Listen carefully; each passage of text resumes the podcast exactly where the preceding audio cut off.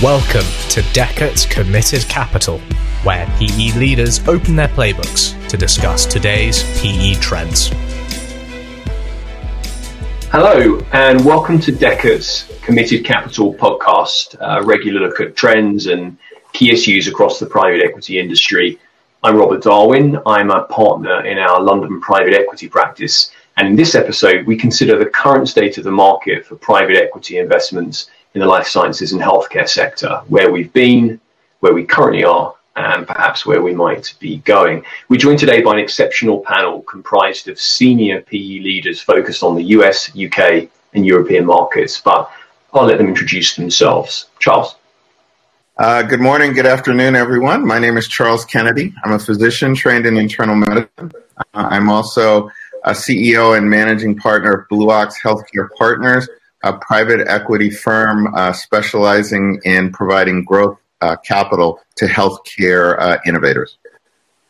Hi there, I'm Mark Braganza. I guess I'm a lapsed physician who, after going through management consulting and a variety of executive roles in biotech in the Bay Area, San Francisco Bay Area, ended up in venture and private equity life sciences investing. Most recently, in 2014, I was one of the founding partners who put together GHO Capital, who are a mid-market private equity investor.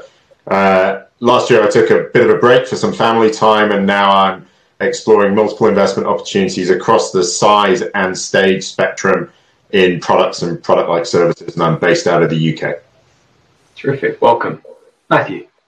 Hi, it's Matthew Strasberg. I'm based in London, but cover Central and Eastern Europe as part of being a partner at Mid-Europa Partners. We are a mid-market growth buyout investor, generalist as a fund, but I'm personally leading the healthcare services effort. We've invested in 7 platforms over the last 10 years, cumulatively putting to work about 600 million euros into those investments, spanning from Poland all the way down to Turkey. Thank you. And we're delighted to have assembled such an impressive panel for this podcast. And so we want to get on and hear their insights. By anyone's estimation, 2020 was an exceptional year. But whilst the expectation when the pandemic hit was that deal volumes would stay depressed, that actually may not quite have been the case for private equity investments in life sciences and healthcare. Matthew, I think it's fair to say that you're one of the leading partners at one of the leading Eastern European focused funds. And so I'd be very interested to hear your view as to how 2020 actually was. Sure. I mean, clearly the deal activity is based on the reality of how the underlying assets are performing. The initial disruption from the lockdowns clearly put a lot of uncertainty around the market, and most of the deal activity naturally came to a halt as people just coped with the natural reduction in volumes. But very quickly, as early as May, there was a visible rebound in patient volumes, followed then by a very robust summer, which actually witnessed a kind of beyond counter-cyclical rebound, where a lot of procedures that had been postponed during the first lockdown were being fulfilled in the private sector because the public sector had too much backlog to cope with.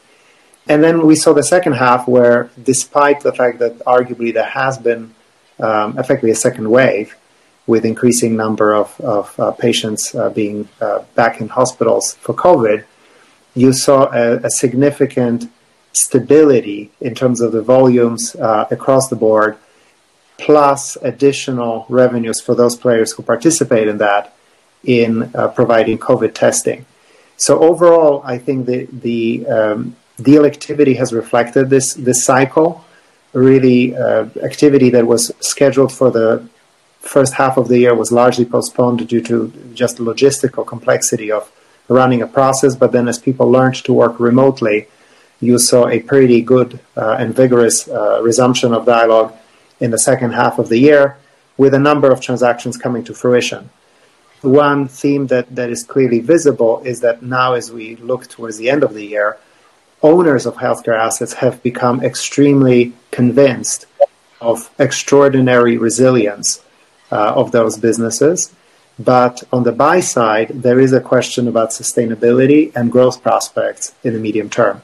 So I think, as we enter into 2021, this potential bifurcation of expectations may cause some hiccups in terms of actual deals coming to fruition. But overall, the dynamics during 2020 were actually surprisingly positive.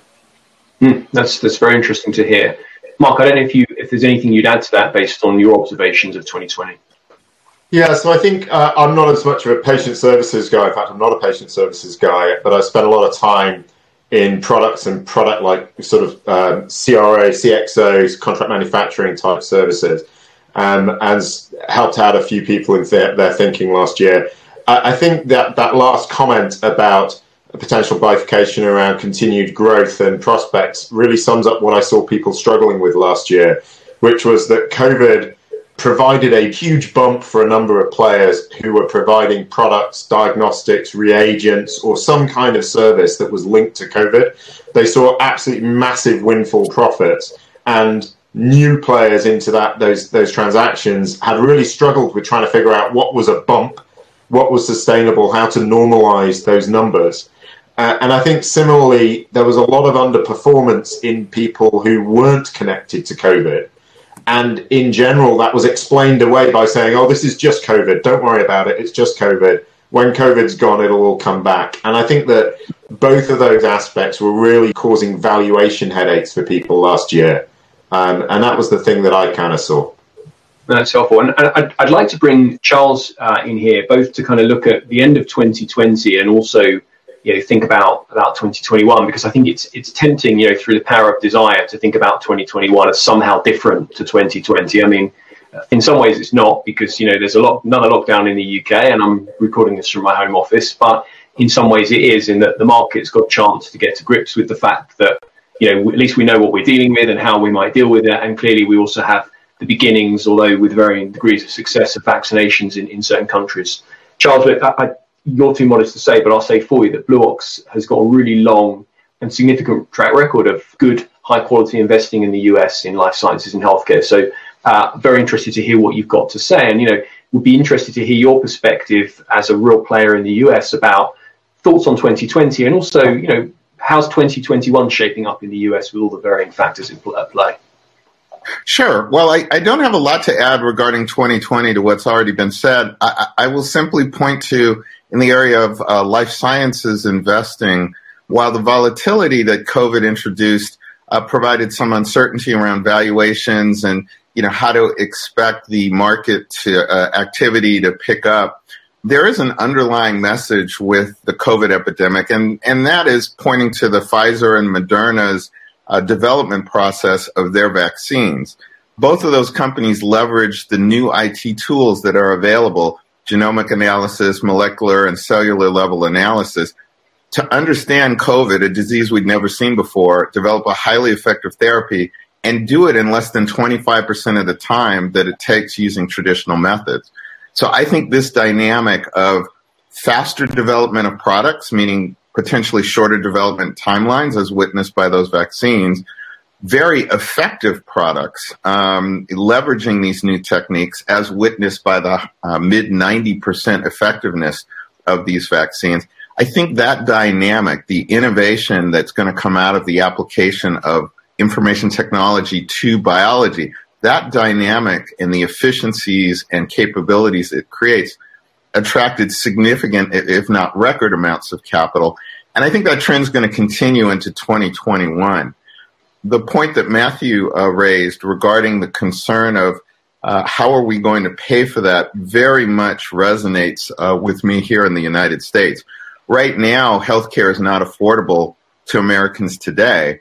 And a lot of these innovations, if not brought to market correctly, can add even greater cost to the healthcare system. And if there's one thing that gives me a bit of worry, it's how are the health plans and the governments that are responsible for paying for these innovations, how are they going to react, and how are they going to regulate the industry so that they don't, so to speak, throw the baby out with the bathwater?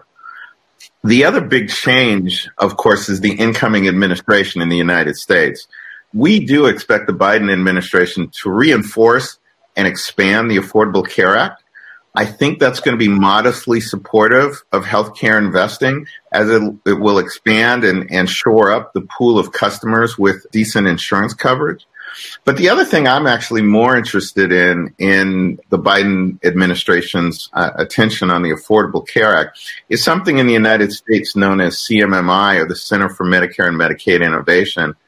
This area is really, my hope that there will be a reinvigoration of that area. It really has focused to date on innovations in how we pay providers, known as value-based incentives or value-based care.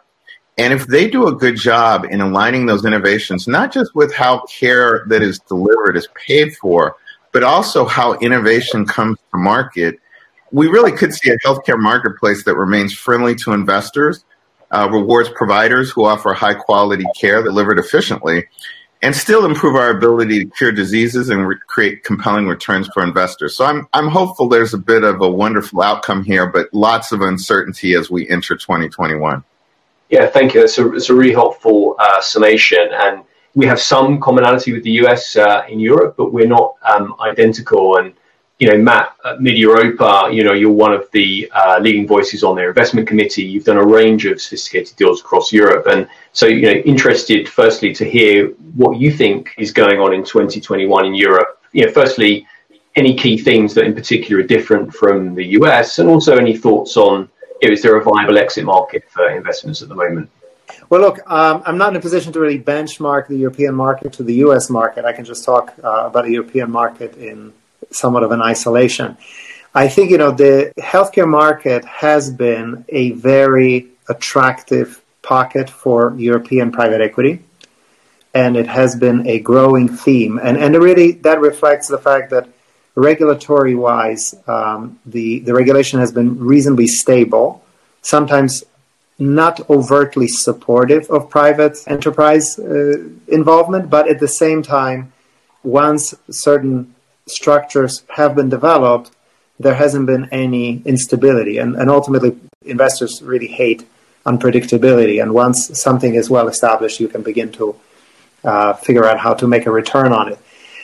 What I would say is that, the outlook at the moment seems quite good because, as I mentioned earlier, the big issue is really the question of outlook for growth. People really want to pay for growth and they expect growth. And some of the underlying themes in terms of aging population, which correlates with, need for chronic care, etc., are here to stay. And COVID hasn't done anything to change that. In fact, arguably, one of the potential concerns is that those people who actually had COVID may develop some long-term chronic issues that we're not even fully aware of. Second thing, as we see, is that while everyone is enthusiastic about the vaccines, there is a question about how long the antibodies actually remain viable. So at least testing is likely to stay as a theme for quite a while as people effectively go back and with a reasonably high frequency seek to verify first that they're actually negative currently, but then as the vaccine gets rolled out, that they actually have the antibodies and those antibodies have a staying power. So we at least have a thesis that overall this whole pandemic has reinforced perception of, on one hand, resilience and on the other hand, growth.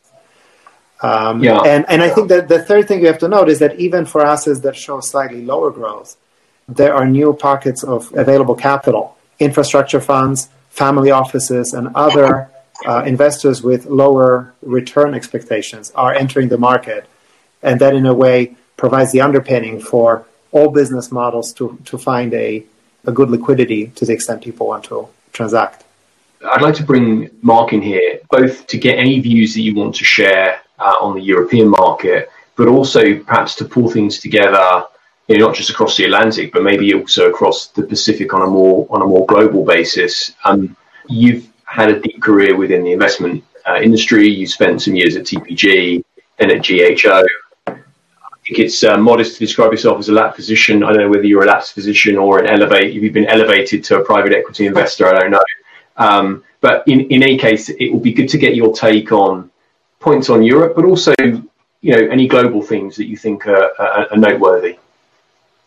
I've definitely not been elevated. If you speak to any of the physicians in my family, they definitely have a view on which direction I went. I'd only add one thing to what Matthew said about Europe, which is I think there has been an emergence of some local service players. This has created some people locally in industries that previously used to be pan-European. And so there are more smaller local champions that I think will be really interesting space to watch from an investment perspective. I think from a themes perspective, back in 2003, I used to develop personalized medicine diagnostics as a job. And it was a really difficult thing to try and persuade people to pay for diagnostics. And that's been a theme for many, many years. I think one thing that the COVID pandemic has probably done is throw the value of diagnostics into relief for people. And Matthew just talked about it. I think in general, that's true. For many years, people have struggled to get paid for diagnostics, and it may be changing. You need to have diagnostics that actually provide value. And I'm not sure that all of the modalities that are being paid for recently actually provide value, but some of them do, and the ones that do, I think, will do very well. And that might be a big shift. I think the other shifts that we've seen is that you see that there's been a real validation. Charles mentioned this. I mean, real validation of some new technologies. Some of the mRNA technologies were being developed in cancer, vaccines, etc. Real past six kind of development programs, because that's the only place you could get paid for it.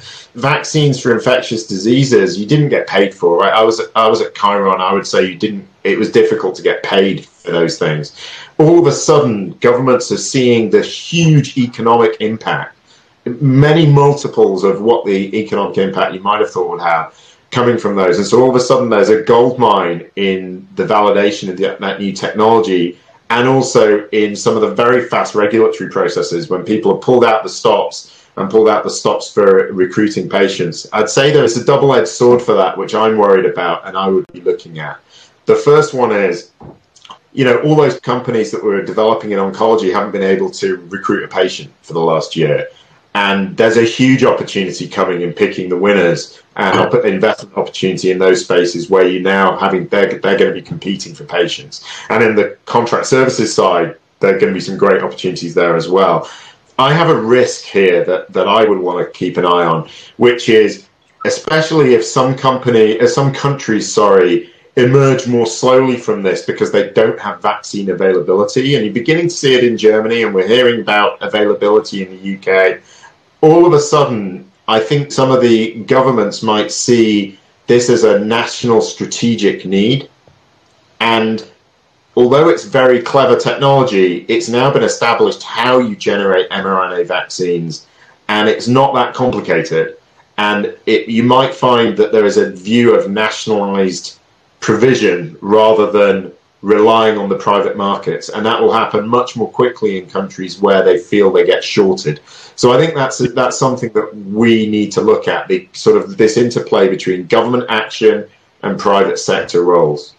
Yeah, thank you, and clearly that's going to continue to be relevant as we move forward. We're going to move on to our last question now, which will be a group question, but I'd like to start with Charles and say, look, you know, if we could get now time, and I know that there are only a few small pockets on the globe where this might actually be true today, but let's assume that most places on the globe are pretty restricted at the moment. And so if we could get in our time machine and jump forward a few years to 2025, and for some people that might be an appealing prospect based on avoiding lockdowns and moving forward, it'd be interesting to think about what the market might look then and what some of the key themes would be. And Charles, be very interested in any particular thoughts you've got on that. Sure. Well, thinking about it from starting with the U.S., I think one of the themes I'd like to pick up on is this notion of affordability. And in the United States, through value-based incentives, we're really fundamentally changing how we pay providers. And thinking about that, you know, we've always thought about the United States as an outlier in its reliance on private insurance and private delivery systems.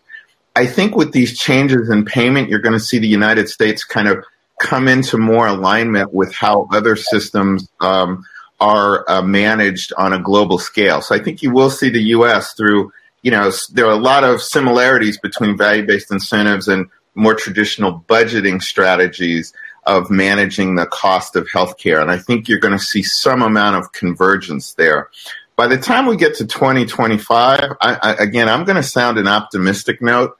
I think with the new administration coming in, healthcare is going to become somewhat more accessible and somewhat more affordable due to a combination of more effective government action, continued compelling technology innovations, and payment reforms. I think the issue is, for all this innovation, how are we going to pay for it? And I think what you'll see is certain types of innovations, to pick up on the example of molecular diagnostics.